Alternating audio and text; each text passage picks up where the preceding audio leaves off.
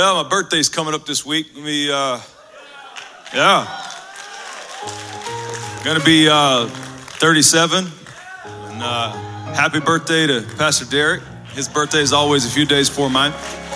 And every year around my birthday, I kind of start thinking about my life and what little things still stick out to me uh, from childhood and whatnot.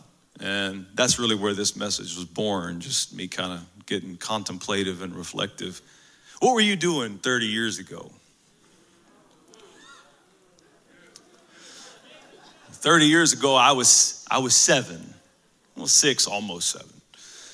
And when I was growing up, my, um, my heroes were not sports stars or, or actors or entertainers or singers.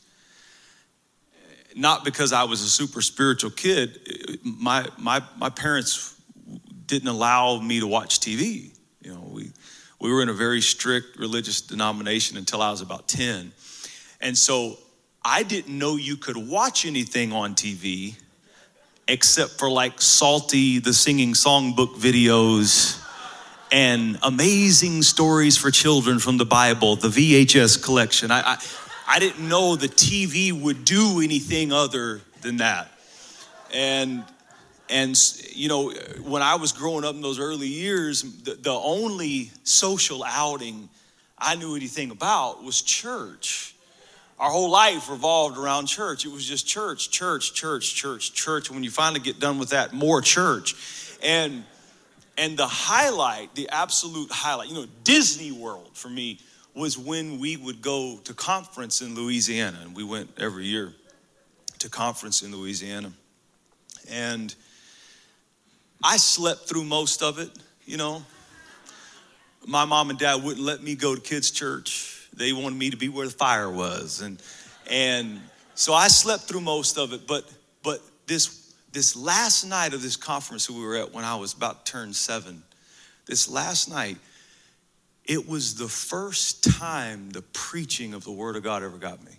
First time. And, and it was this amazing preacher. And it's the only time I had ever not gone to sleep. And, and I don't know if you've ever been in a service where the preaching was so powerful, it just felt like the ceiling was gonna fall down around you. There were 5,000 people in the room that night, and to a seven year old, might as well have been 50,000 people. And I mean, the guy's preaching the paint off the walls. I didn't know anything about the anointing. I didn't know it was the power of the Holy Spirit I was feeling. I thought it was the preacher, you know. And and I'm sitting there, and I don't have sports stars. I don't have movie stars. I don't have the, so so I was just sitting there thinking to myself, man, it would be life changing if I could just shake his hand, you know, get his autograph. His name was Tommy Tenney, some of you may know. And uh, so I just, I went to bed thinking about, oh, I would love to shake his hand. I just, you know, because handshaking was, my grandpa was big on handshaking and, and, and all that kind of stuff. And I just thought, man, it'd just be such an honor to shake his hand. The next morning, we went to the airport in Louisiana and my mom and dad were at the ticket counter.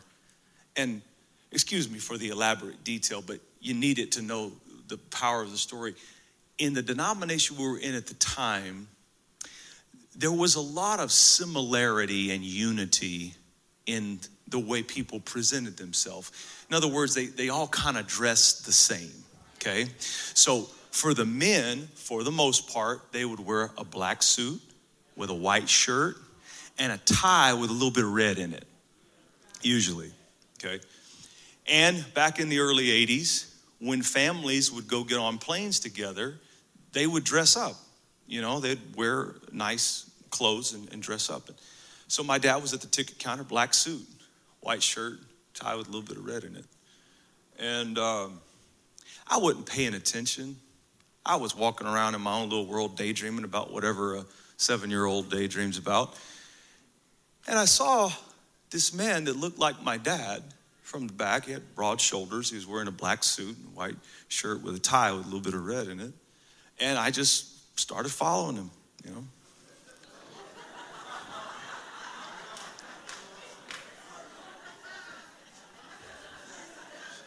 Didn't say nothing, you know. I'm just thinking. And, and I followed him through the security line. And security wasn't back then what it is today. Everybody saw me and thought nothing of it, and I just kept following. I'm not saying nothing to him. He hasn't noticed me. I'm just following my dad to the plane. So I followed him through security, and I followed him down through the terminal, and, and I got in line with him to get on the plane. And, and I got on the plane with this man that I think is my dad. And suddenly I came out of my daydream and it's starting to kind of settle down on me. You're on a plane now. It's about to take off in a minute. And I still wasn't real comfortable being on planes. Yet. And so I was a little nervous, and I guess just out of a desire to have some comfort, I, I reached out and grabbed my what I thought was my dad's hand. Just wanted to hold his hand, you know? And the gentleman turned around and looked at me, and I was shocked because it wasn't my dad, it was Tommy Tenney, the guy who had preached. And all I wanted to do was just shake his hand. And I've got two things exploding in my brain at the same time. Number one, oh my God, it's you from last night. This is amazing. And then on the other side of my brain, oh my God, you're not my dad. I'm in an airport outside of my home state. I don't know where my dad is. Oh my God, what's going to happen to me? And, and I burst into tears because it was too much. And I looked up at him and I said, I, I didn't know it was you. Followed him all through the airport. I, I didn't know. I didn't know it was you. In the text we read in Revelation, Jesus himself is speaking and he says, Behold, I stand at the door and knock. Now, the word behold there, it's a word that connotes something visual. It means to perceive, to see, to take notice of, and to understand. Jesus is saying, Hey, Perceive this. Take notice of this. Understand this. I, am standing at the door and I'm knocking. Realize the effort that I'm making. Perceive, understand the effort that I'm making to get your attention. And then he takes a visual term, behold, and puts it in juxtaposition against an audible thing or term, knocking. In other words, if you don't behold, perceive, see, and understand that it's me at the door, then you won't be able to hear the fact that I'm knocking.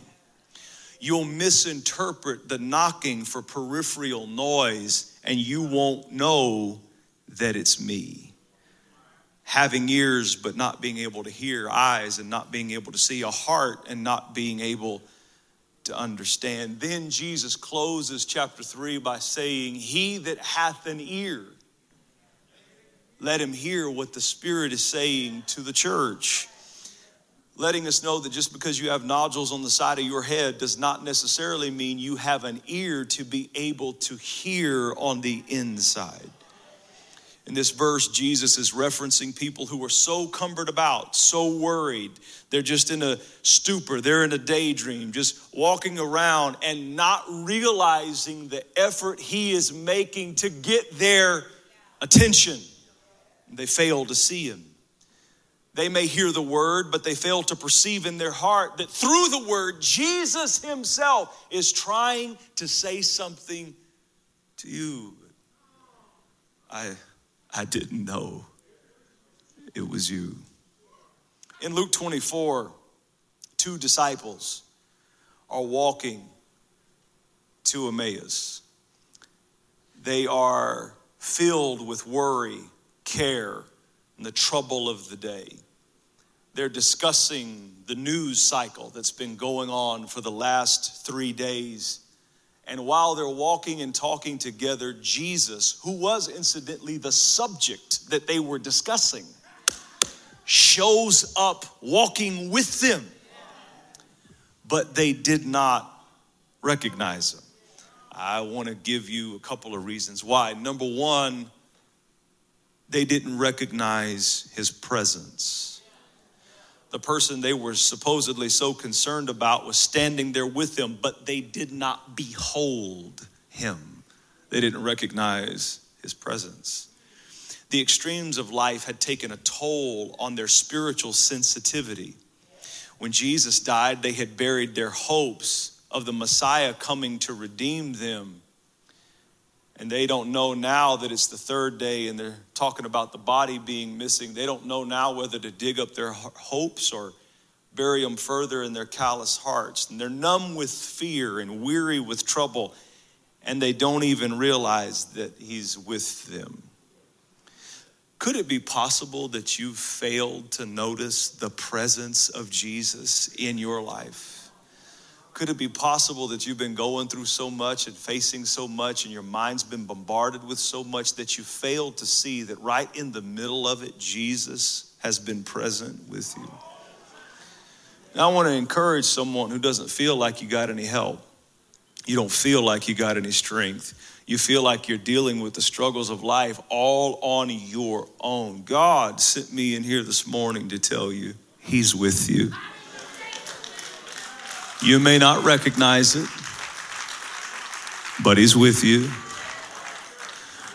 You may be like me or like those disciples saying, I didn't know it was you, but He's still with you, even when you don't know that He's with you. God is with you. But these men were on a tough road, and the difficulty of the road they were on kept their eyes restrained. I know I'm talking to some people this morning that are on a tough road. If you're on a tough road, just slip your hand up. You can be honest about it. You're on a tough road? Has it been tough this week? Has it been difficult in your life lately? Everybody that raised your hand, look at somebody and say, But he's still with me. I'm on a tough road, but he's still with me. I'm going through some hell, but he's still with me. And knowing that God is with you helps you to not be frantic when people aren't with you having the confidence that God is with you in the middle of the circumstance will keep you from wavering and going back and forth in fear and anxiety and depression and, and having a forlornment of the soul, knowing that God is with you. These men are in the presence of Jesus, literally. And yet, all they can talk about is their trouble and what they're worried about. And we've seen this. We see this in our day. We see people come to church and waste beautiful moments in the presence of God, busy complaining, magnifying their trouble, instead of noticing the presence that's all around them. And I want to I want to take a minute and take the text and, and apply it to us. What situations are you going through that's stopping you from recognizing the presence of Jesus in your life? What is it that you're facing that's keeping your eyes restrained? Because He's with you, He's on the road with you. Every twist and turn, He's on it with you. When you were crying on the phone last week, He was right there with you when you were tossing and turning and not able to get any rest last week, He was right there with you. Ray, when your car caught on fire last week, He was right there with you. If He wouldn't have been with you, you wouldn't have made it out of that mess. He was right there.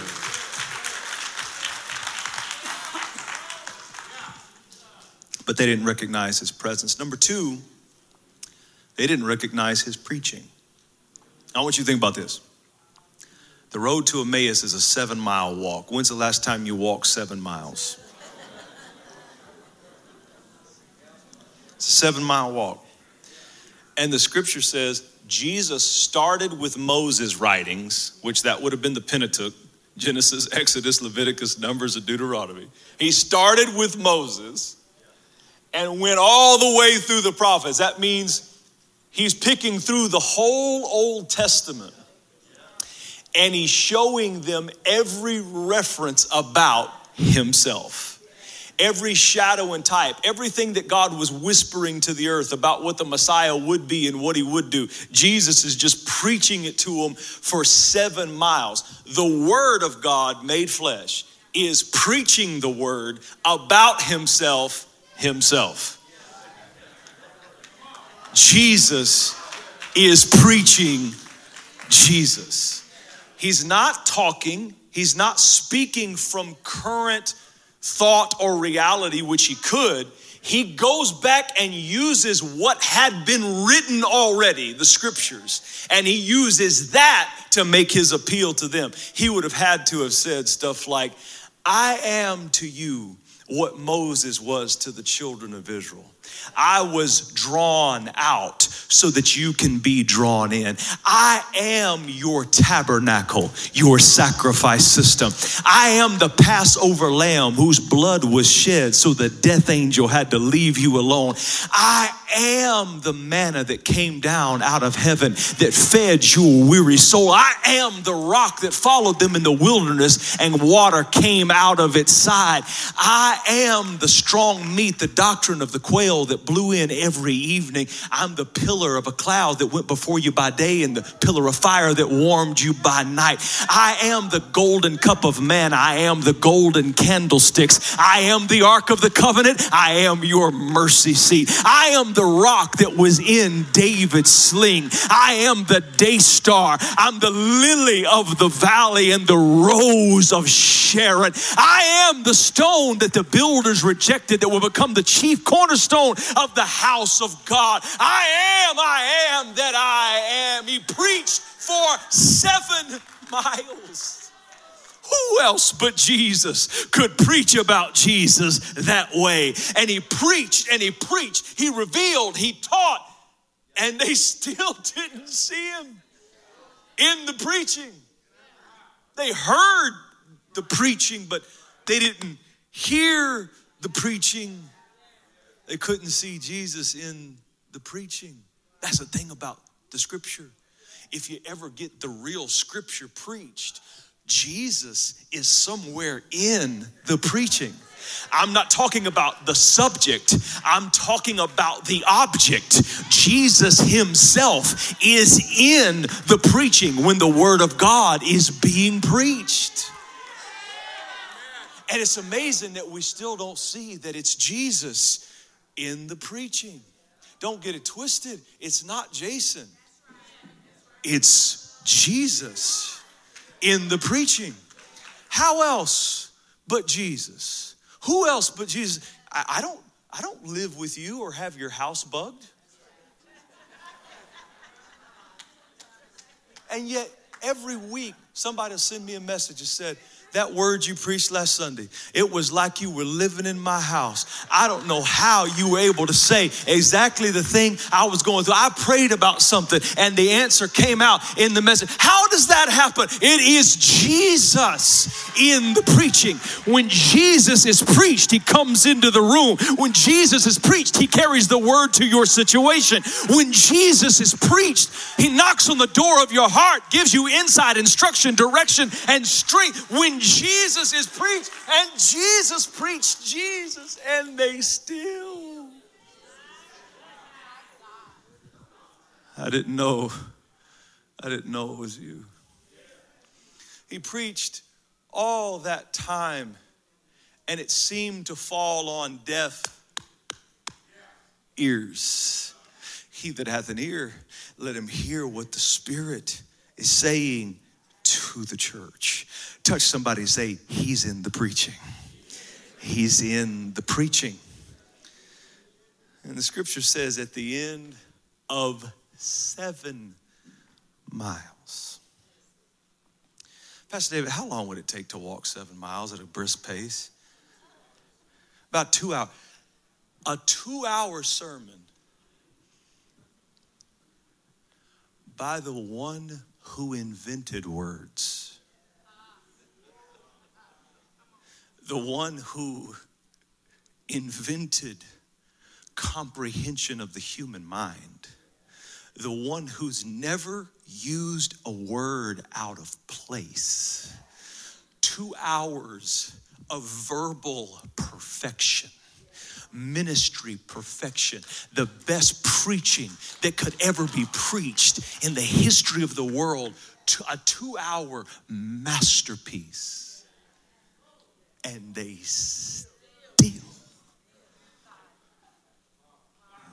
I didn't know that was you. So they get to the end of seven, seven miles. And the scripture says that Jesus, he made as if he would just keep on going. Well, it's been nice talking to you. I hope y'all have a great evening, great rest of your day. Maybe I'll see you again sometime. And turned around and acted like he was just going to keep on walking. And what they missed in his presence and what they missed in his preaching they finally got when they did invite him into number three, the practical circumstances of their lives. They said, No, no, no. Um, we've, been, we've been walking all day, the day's far spent. You've been telling us all about the word. And I tell you what, my wife's got some food on the stove. Why don't you come in the house? Well, why don't why don't you come in the house? And when they invited him to come into the practical, just invited him to come into the house, that's where everything changed. You see, most people have two tracks in their mind in their lives. They keep their faith and their spirituality and their belief system on one track. And then their everyday practical lives and circumstances on another track. So on Sunday, and those of you that do come on Wednesday, they jump on this track, okay? And then when they leave church and they go out to their car, they jump back on the practical track. And as long as these two are separated, then serving God is duty Worshiping God is duty. Reading your Bible is duty. What are you saying, duty? It's I'm trying to do better. I'm trying to be better because it's something you're stepping on temporarily, but that you're not living out in practicality every single day. But if you ever have the faith to merge the tracks and bring Jesus Christ, take him out of the compartment that you just visit on Sundays, take him out of that place that you just visit when you're wanting to be spiritual. If you ever allow him to come into the practical elements of your every day life. When you get Jesus in the marriage, when you get Jesus in the finances, when you get Jesus at the job with you, when you get Jesus in your family relationships, when you get Jesus inside of it all, that's when the Bible said they invited him in the house. They invited him into the practical. That's what God is seeking. when he's standing at the door in Revelations 3, he's not standing at the door of the church. Jesus owns the church. Never knock on a door you own. He's he's standing at your door. Knocking. Desiring to be let inside all the other rooms in your heart. He wants you to let Him inside. You've been keeping Him in one chamber, you've been keeping Him on one track, but He wants to be able to invade it all. And, and they brought Him inside their house. I love His presence. I'm a worshiper, I love the presence of God. I love his preaching. I love to hear good preaching. I love hearing preacher uh, preaching a lot more than I like preaching myself. I love the preaching of the word of the Lord. But you can't beat Jesus in the practical.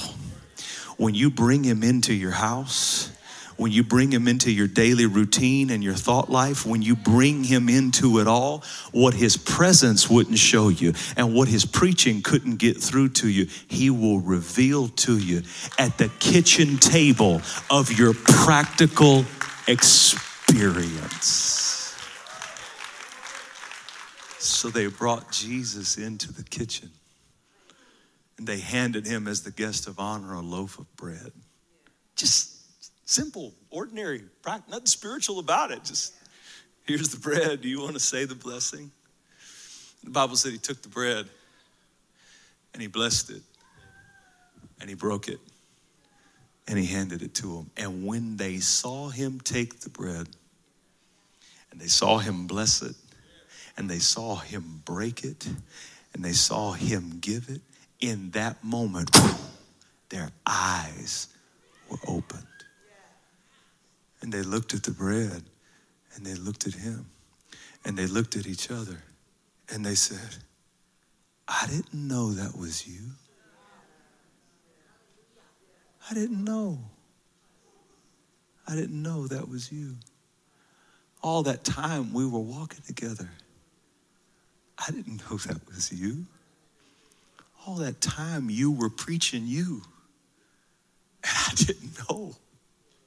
that was you.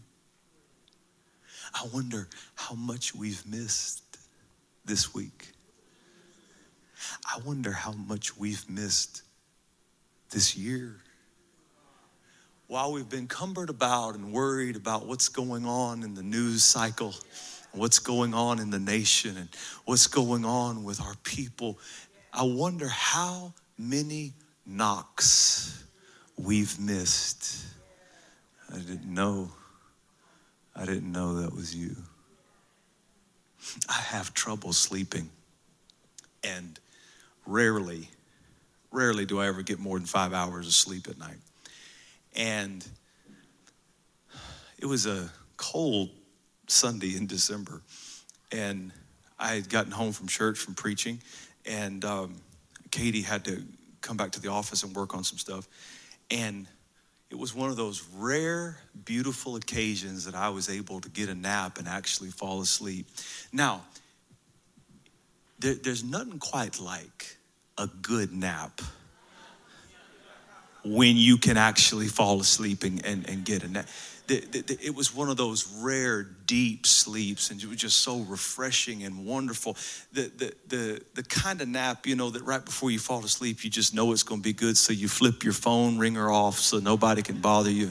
And, and, and I, I, had gotten I had gotten my boys laid down for a nap and, and I went off to sleep and and oh the sleep that I, I was having I was having amazing sleep and then all of a sudden I I'm jarred to consciousness by the sound of knocking. Now, something about the sides house. We don't welcome uninvited guests. Okay. So that means I might be home, but I ain't answering the door just because someone's there. If I don't know you're coming, I ain't coming to the door. And so, and so I, I, I'm stirred awake by this knocking, and I, I'm, I'm angry that somebody is outside the door knocking on my door. I'm furious because they interrupted my sleep. And I figured, oh, I'll be gone in a couple minutes. Five minutes later, they're still knocking.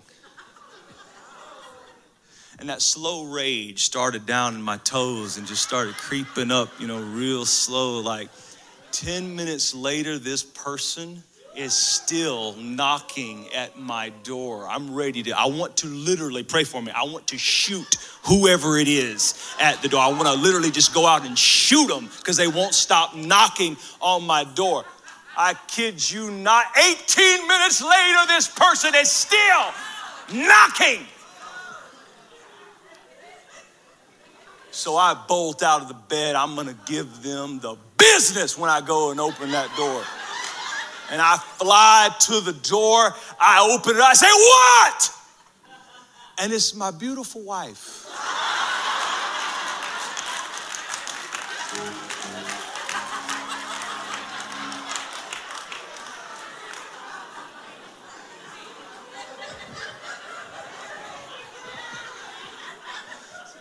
Back in December, my son Levi was in a phase where he loved to run through the house and lock all the doors. And I didn't know that he had locked the garage door where she comes in and, and she had used the garage door opener and got in the house, but the door, the door was locked. And she had tried to call my phone, but that nap, that silent button, was just.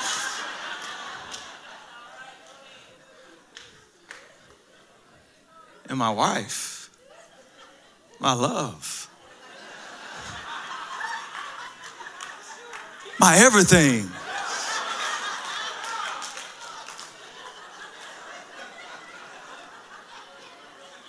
Can't get in her own house.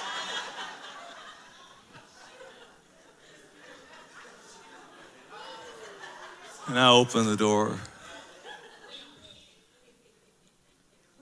I didn't know. It was, it was you.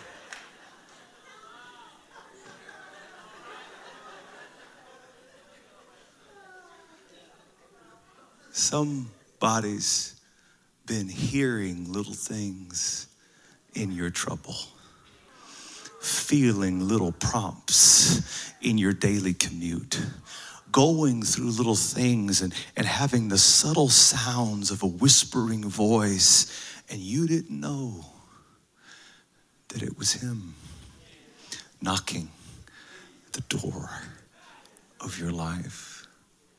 And I came by to tell you in the middle of a tough year, in the middle of searing, painful circumstances and difficulties all around, that you may be missing the most important sound your ear will ever hear. Behold, I stand at the door and knock.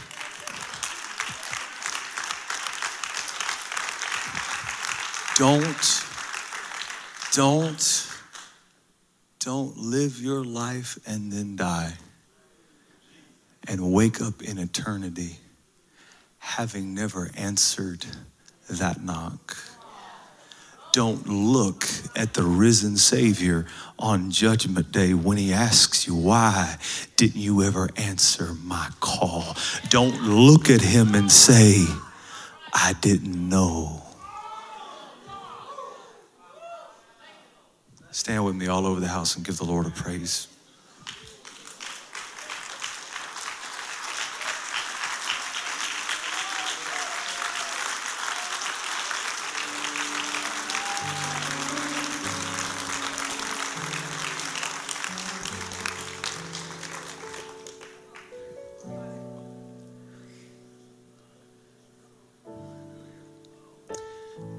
If for some reason, and it would have to be a doozy, but if for some reason I showed up to your house and I started knocking on the door, I'm not a patient person. I'll knock three times on the door. After that, I'm gone. How long do you stand at a door that goes unanswered? What's your patience level? How much do you have? How long do you stand at a door and beat on it when there's no answer? It's why the imagery in Revelations 3 bothers me. I can't imagine that my King, my God, the one who Job said his feet hollowed out the mountains and he spat out the seven seas. God is waiting at the door, trying to get my attention, trying to get your attention, sending signs, sending words, sending messages, sending things to you that that you've heard but not not heard. He that hath an ear, let him hear what the Spirit is saying. I hope you'll hear it today.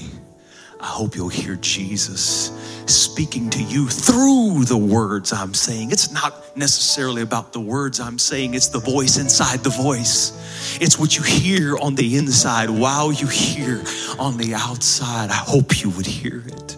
I hope you would hear the knocking.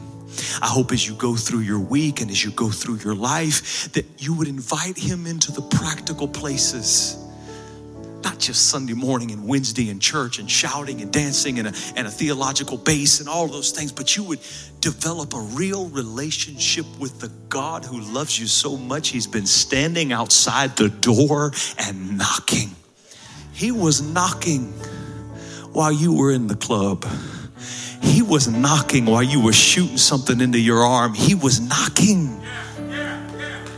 while you weren't thinking about him. He was knocking while you were watching those people strip. He was knocking while you were being promiscuous and cheating on anybody that ever loved you. He was knocking while you were filled with anger and rage and you hurt those people that night. While you were hurting them, He was knocking. I would have thought He would have walked away all the times I didn't come to the door, and yet, again this morning, He's in the room. He's been preached, not just the subject. When He's preached, not just the subject. When He's preached, the object of the subject comes into the room. Jesus is here and He's He's knocking. That thing you felt during the sermon, that thing you felt during the worship service, it was Jesus. That presence, that warmth, that beauty around you, it is it is Jesus and he's he's knocking. He's knocking. And I pray today you'll answer the door. Hands up all over the room. Lord Jesus, I hear you. And today, I open up my door. I ask you to come in. I ask you to abide with me. I repent of my sins. I declare with my mouth that I believe in my heart God raised you from the dead.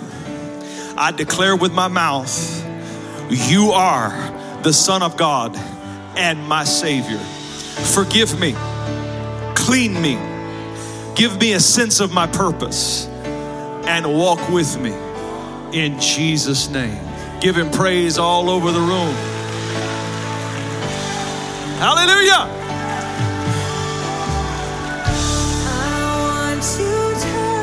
Hands up.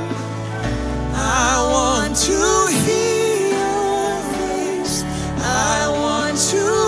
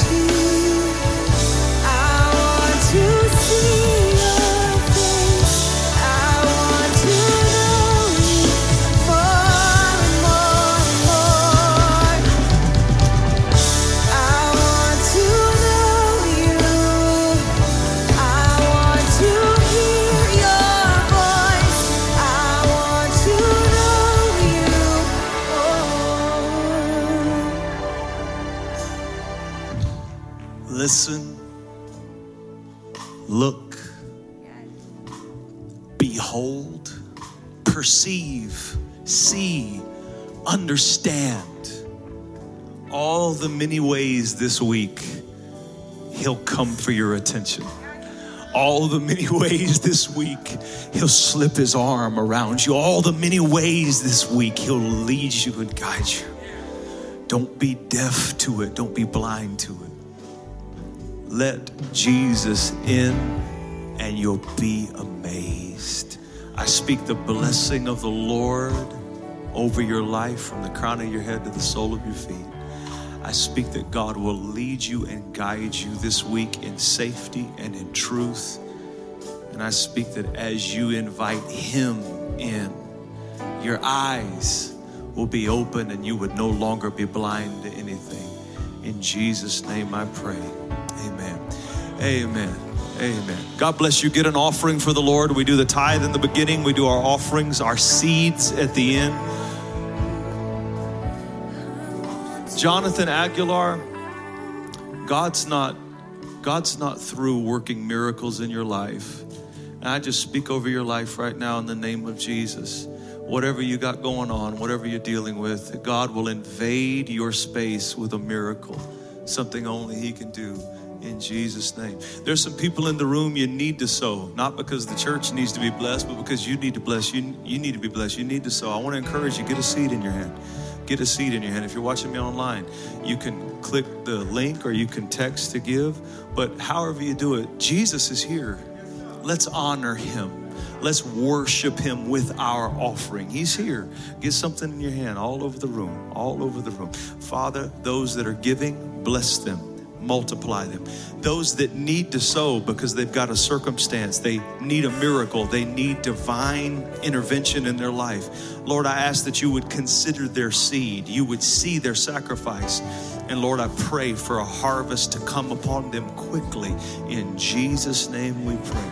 Amen. God bless you. When you have it, you can come and bring it. You can text it. You can give it online. We love you.